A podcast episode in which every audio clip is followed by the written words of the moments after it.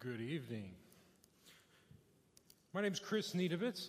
I am a fourth year seminary student over at Concordia. Uh, I am in my last year, about ready to finish up, finally be done with four years of schooling.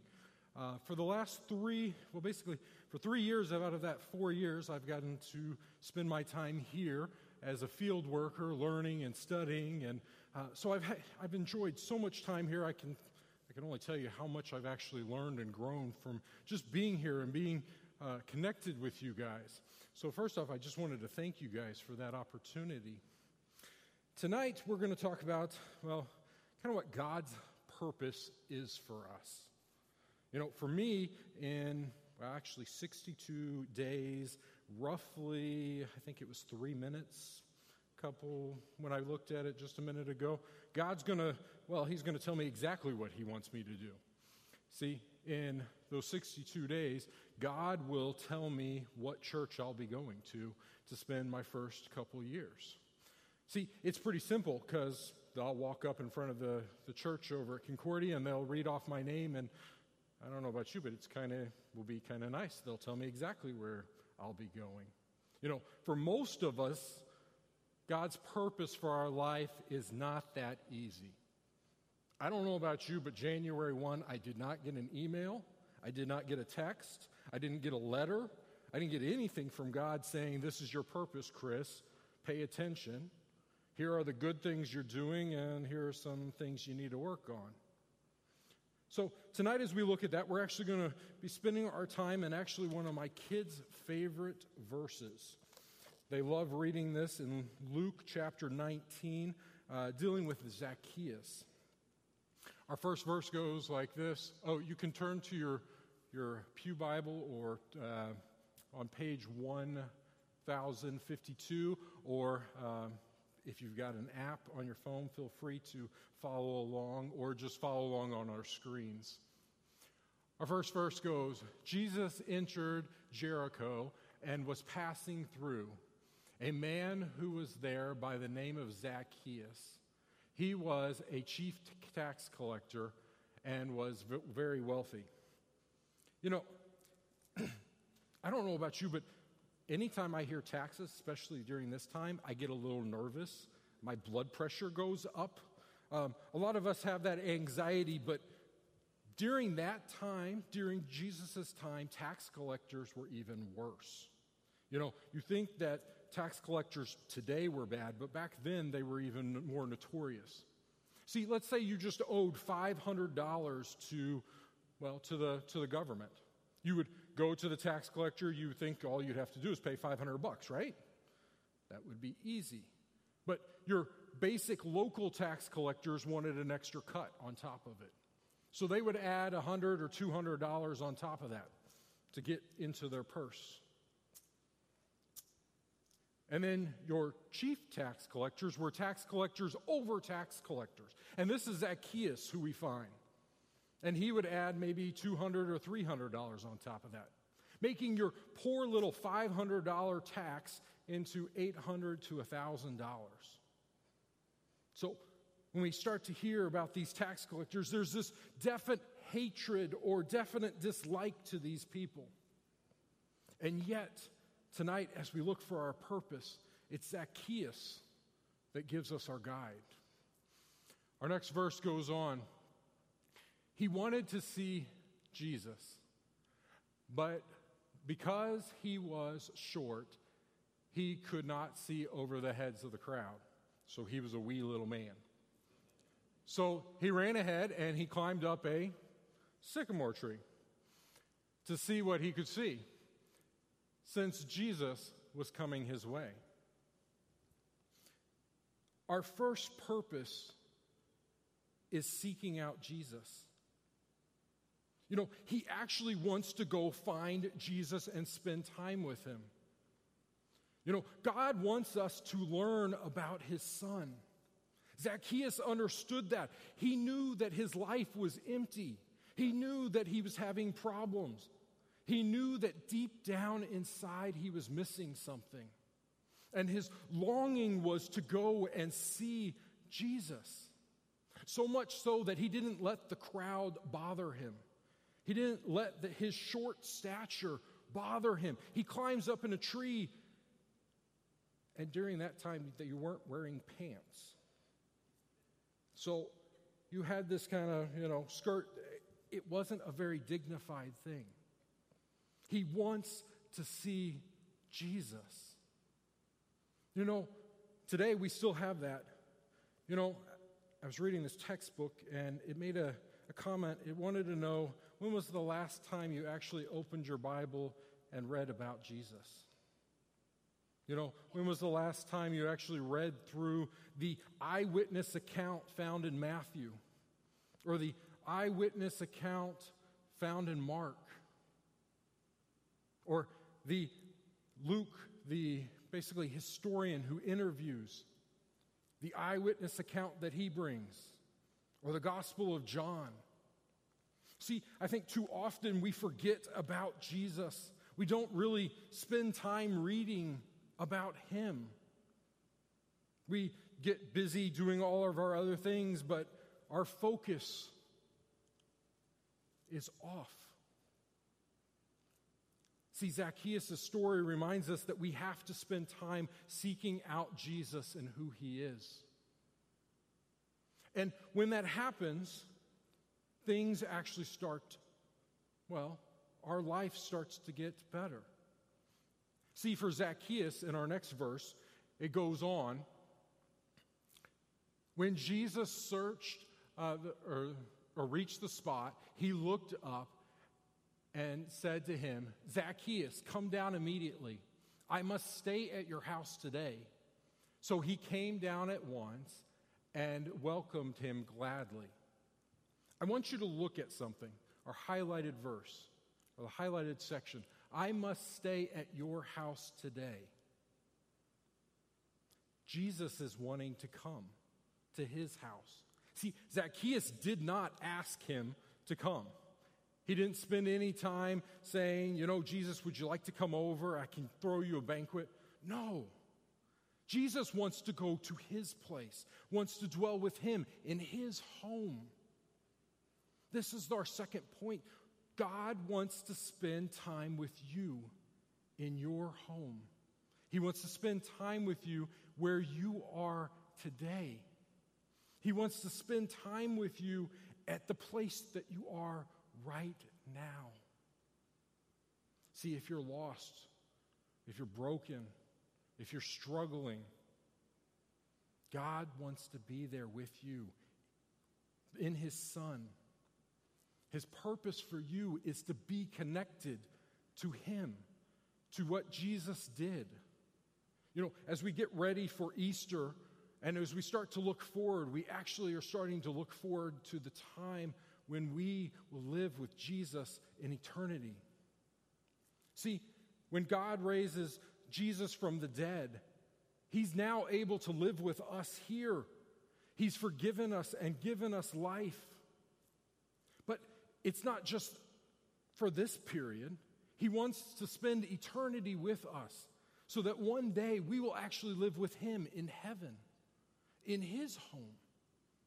It's God's grace and His mercy. It's in Jesus that we find our hope. On my vicarage congregation, I had an awesome experience. Uh, your vicarage is a one year, basically, internship. And I was actually in St. Joseph, Missouri, on the other side of the state. And while I was there, I went to visit this elderly woman who had, well, she thought she was on her deathbed. Now, I can honestly say she is totally healthy, and uh, last time I heard was she was still making every Sunday morning. But at this point, I came into her room, and she's thinking it's the time. And she starts to go into this story of how in her teenage years she just struggled with something. And the guilt was so heavily laden on her.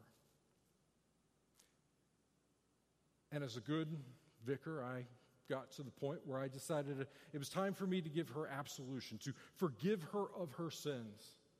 So I started going down my normal spill and saying, you know, God forgives you. He forgave you when Jesus died on the cross. And You are a forgiven child. And she actually stops me. It's the only time I've ever been stopped on this. She stops me and she says, Vicar, I've always been forgiven.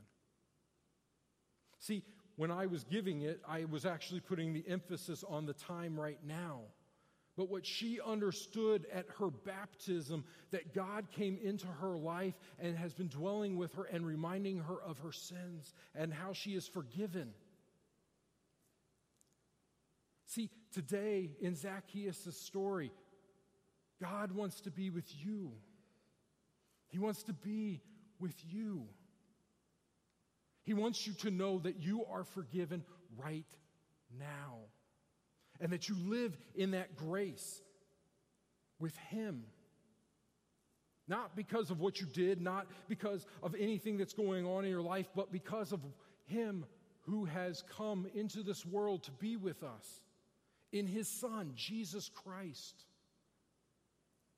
Your forgiveness isn't you, it's not actions, but it's Christ. It's the coolest thing. It's the gospel message. Jesus came in this world to forgive you. And Zacchaeus understands it. His story shows us that God came here to be with us. Now, it would be nice if you could just end the story right there and just call it a day and move on. But that's not where it ends. This next part here kind of digresses from it, but it's interesting. It talks about all the people outside began to mutter. He uh, was, uh, he has gone, meaning Jesus has gone to be a guest of a sinner. See, the world outside just saw the sinner. They saw the tax collector, they saw his money, they saw his greed. But that's not what Jesus saw. Jesus saw a child of God that he comes into and lives with. And Zacchaeus' life starts to change when Jesus comes in. The next part of the verse goes on and it says, But Zacchaeus stood up and said to the Lord, Look, Lord, here and now I give uh, half of my possessions to the poor. And if I cheated anyone out of anything, I will pay back four times the amount. See, the thing that became the most important to him, his money, is no longer the most important thing. So, in here, in his place where he holds the most important things, he now finds Jesus. He finds forgiveness. He finds love and hope. It's not in the possessions, but it's in Christ. See, that's the message. We're changed lives. God didn't come into this world just to, well, just to die on the cross so that we could just be done. He comes so that we can start to change our lives, but we do it because in response of what He's doing in our lives and how He's living with us. We start to move forward. We start to grow in our faith. See, God wants us to grow with Him, to be with Him. Jesus, in the last verse for tonight sums it up perfectly. It says, Jesus said to him, Today salvation has come to this house because this man too is a son of Abraham. I can honestly stand here right now and say, Jesus has come into this house tonight. He is a part of us and here with us. And salvation is here in Him. That is our hope. That is our message. That is what we live and die for. That's where we find our purpose. That's where we find our hope. If there's the hole in you, it's in Him that it's completed.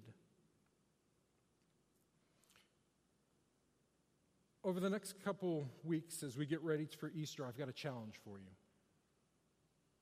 I'd like you, wherever you are in your walk, maybe you've just wandered in off the streets and you have no idea why you're here. Or maybe you've been here for, well, continually coming here for years and years and years. I challenge you to do something. I challenge you to open your Bibles and to read about Jesus. I ask you to seek him out, to learn about him. As you learn about him in his scriptures, and you're going to start to see things happen. First off, Jesus is going to make his message of forgiveness more clear in your lives. He's going to show you how much he loves you. And then, as He's there with you, you're going to start to see your lives change, your relationships. You're going to start to see yourself no longer as the person that you are. I encourage you, if you've, like I said, if you haven't done it in a while, spend some time. Just spend some time reading for a couple minutes each day. Just learn about Him. Because ultimately, there's only one thing in our life. There's ultimately, if you look at everything, what is our purpose in life? Yes, it's to seek Him out. Yes, it's to live with Him. Yes, it's to change your life. But ultimately, there's only one purpose, and that's Jesus Christ. Our purpose is to be with Him. Amen.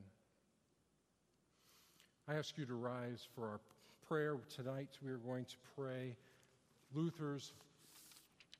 Um, I can't remember if it's evening or morning prayer. Evening prayer. I thank you, my Heavenly Father, through Jesus Christ, your dear Son, that you have graciously kept me this day. And I pray that you will forgive me my sins where I have done wrong, and graciously keep me this night. For into your hands I commend myself, my body, my soul, and all things. Let your holy angels be with me. Let the evil foe may have no power over me.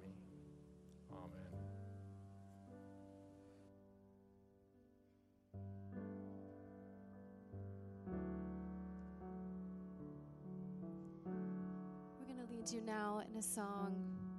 It might be familiar to some of you. I hope it is. It's a gorgeous song 10,000 Reasons.